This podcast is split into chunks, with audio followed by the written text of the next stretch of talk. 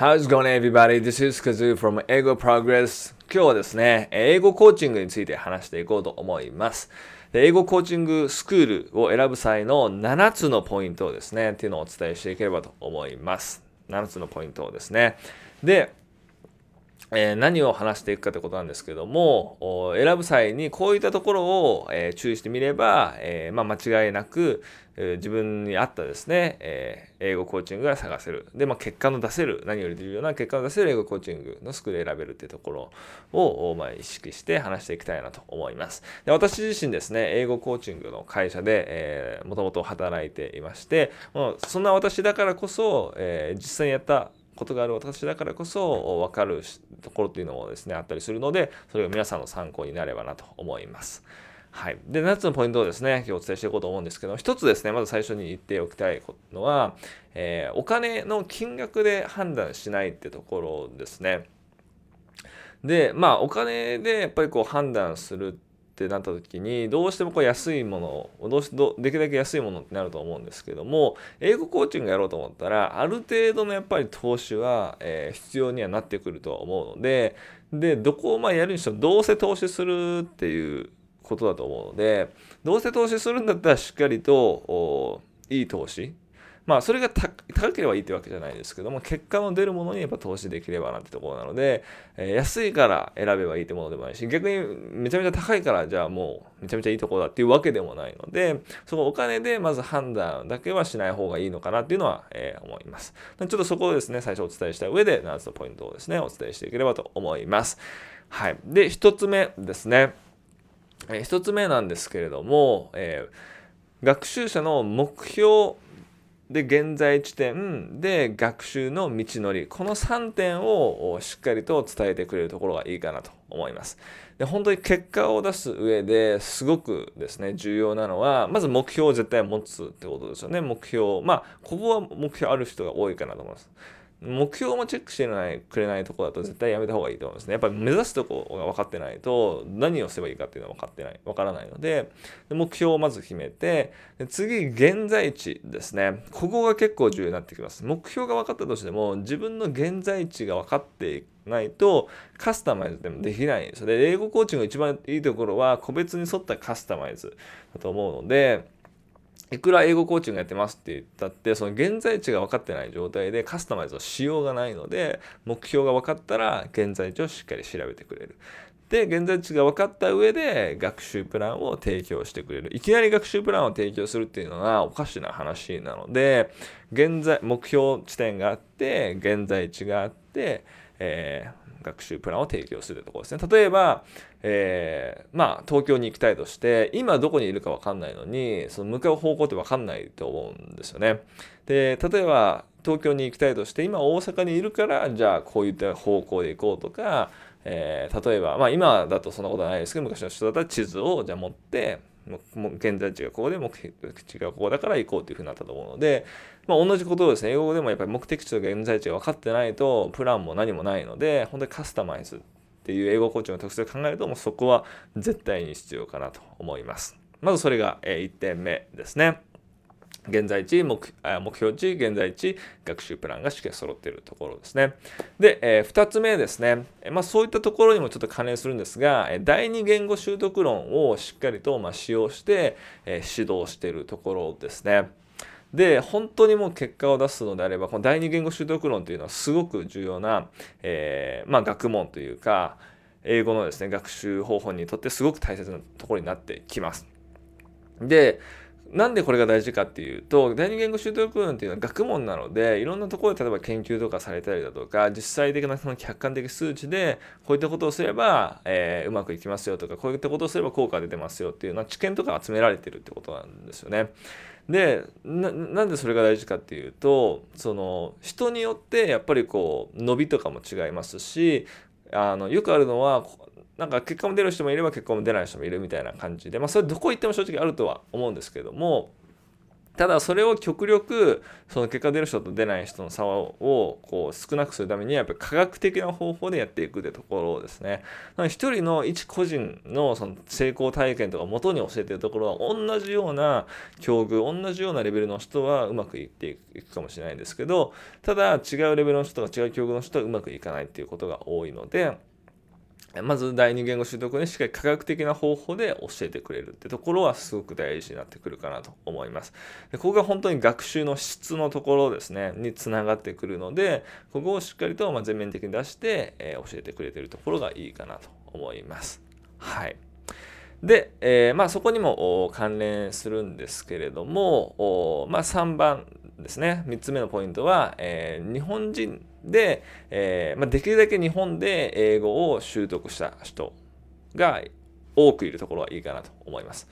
で、やっぱり、まあ、これ学習者の人ですね、英語コーチングを取ろうと思ってる人の大半は日本にいて、まあ、海外とかに住まずに日本で英語力を上げていくってことだと思うので、そうなった時に、やっぱ同じ境遇にいて、それをもうすでに乗り越えた人がいるっていうのはすごく大事かなと思います。科学的な知見ももちろん大事なんですけども、それをベースにして、それを体験したことがある人だとやっぱりこう体験してない人に比べてその理解の、えー、生徒さんの理解の何、えー、ですか深さみたいなもの違いますし具体的にこういう問題が起こればこういったふうにしていけば解決できるなんていうところは、えー、その個人の経験からも分かったりはするので。科学的知見ベースプラスしっかりと個人の体験これが合わさったところがすごく最強かなというふうに思うので、えー、そういった日本人のですねえー、日本人でしっかりこう学習を日本でして、え、英語力を上げたっていう方がいいかなと思います。はいまあ、そういった人が、まあ、全員そうである人じゃないと思うんですけど、そういった人が多いところにですね、行った方がいいのかなと思います。で、えー、それ3つ目ですね。次4つ目が、えー、オンラインのですね、サポートがあるところですね。はい。で、これは何で大事かっていうと、まあ、週に1回、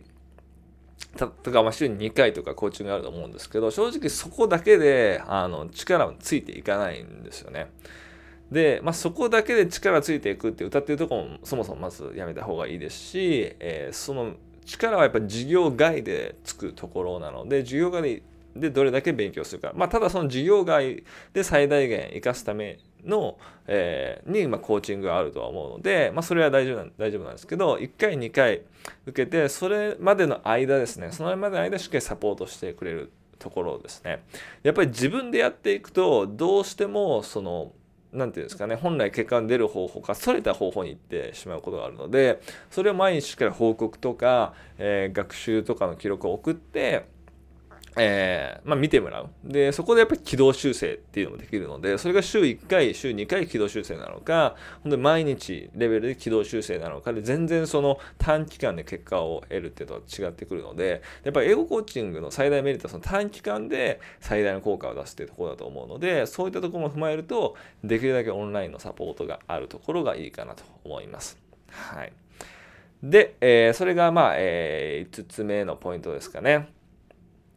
で、あ、そうです。4つですね。で、えー、5つ目、あ、4つ目だったかな。あ、そうです。えっと、4つ目でしたね。で、5つ目のポイントですね。5つ目のポイントが、えー、理論で終わらないってところですね。で、えー、まあ、いろんな学習方法とかあって、例えば大言語習得論とかも、こういうふうにすれば結果が出るみたいなのあったりするんですけども、その理論をもちろん知るのは大事なんですけども、その理論を生かして自分で、えー、英語力を鍛えていけるかっていうところ、一番そこが重要なので、こういった風にした方がいいですよとか、こういった風に学習していきましょうだけで終わってるところは、えー、正直やめた方がいいかなと思います。で、本当に、えー、教えてて今まで思うのは、自分で学習してもそうなんですけど、これ理論とか学習本とかとか読んでもそうなんですけど、頭でこう理解してる、あ、こういう風なのがいいのかっていうレベルと、自分でその実際に体感レベルでそれを応用してやって体で分かるっていうレベルは全然やっぱり違うので、まあ、スポーツでもそうだと思うんですけど例えばバスケのシュートのやり方の本を読んだ読むのと実際に打って指導してもらうっていうのは全然違うと思うので。そのやり方も大事なんですけどしっかりと実践で一緒にやってくれて一人でできる一人で学習する時にどういうふうにすればいいかっていうのを体感レベルで教えてくれるところですここはやっぱりすごく大事かなと思います。でここがないとやっぱり結局理論だけで終わってなんかやり方は知ってる？3ヶ月終わったとか、まあ、4ヶ月半年とか終わった後にやり方は知ってるけどどういうふうに学習すればいいのかって分かるけど結果は出てないみたいなことになりうるのでしっかりそこはコーチング内で実践ベースでやっていって一人でもできるようにしてできるところがいいかなと思います。はい。それが5つ目のポイントですね。で、6つ目のポイントは、えー、まあ、伸びの確認ですね。えー、まあ、これは、英語コーチングを進めていく中で進捗をしっかりと確認してくれるところ成長をしっかり確認してくれるところですねやっぱりそのやるだけではダメなのでしっかりやっぱ結果を出すってことがすごく重要だと思うので本当に結果が1ヶ月2ヶ月でしっかり出ているのかですねどれくらい成長しているのかっていうところを客観的指標でしっかりやっぱこう見てくれるところがいいかなと思います。あ、伸びてますよとかっていうのも言ってくれると、どこでも言ってくれると思います。それは言ってくれると思うんですけど、そんなものをやっぱり信用してちゃダメだとは思うので、しっかり結果を出すためには、えー、客観的数値とか、まあ、客観的指標を持って判断してくれるところですね。でやっぱここがその軌道次の軌道修正にもつながってきたりはするので細かく細かく、えー、分析自分のその課題っていうのを分析してもらうところが、えー、すごくいいのかなと思います。はい、それが5つ目ですね。で、最後、はい、6つ目ですね。すみません。何回間違えて、えー、7つ目ですね。7つ目が、えー、ある程度、えー、その専属コーチの固定のところがいいかなと思います。で、もちろん、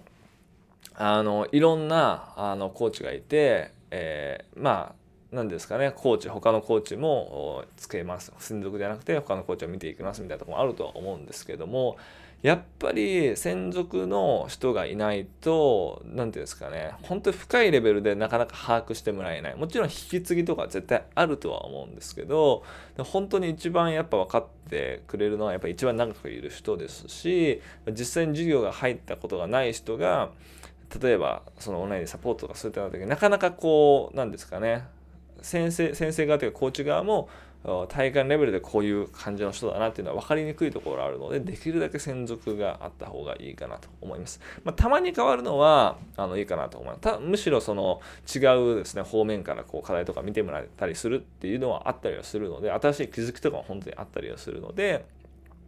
そこは全然ですねいいんですけど基本的にはやっぱり専属がいてしっかりと見てもらうでやっぱり本当にその専属がいるからこそそのコーチも結果にコミットしようって思えるところはあるのでなかなかその毎回違う制度だとコミットしようっていうのは難しいと思います気持ち的にコーチ側からしても難しいので、えー、ある程度専属で固定のあるところがいいかなと思います。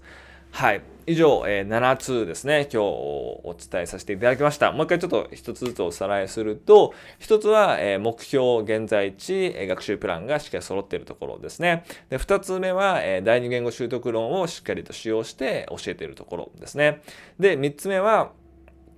えー、日本人でしっかり英語を習得して、えー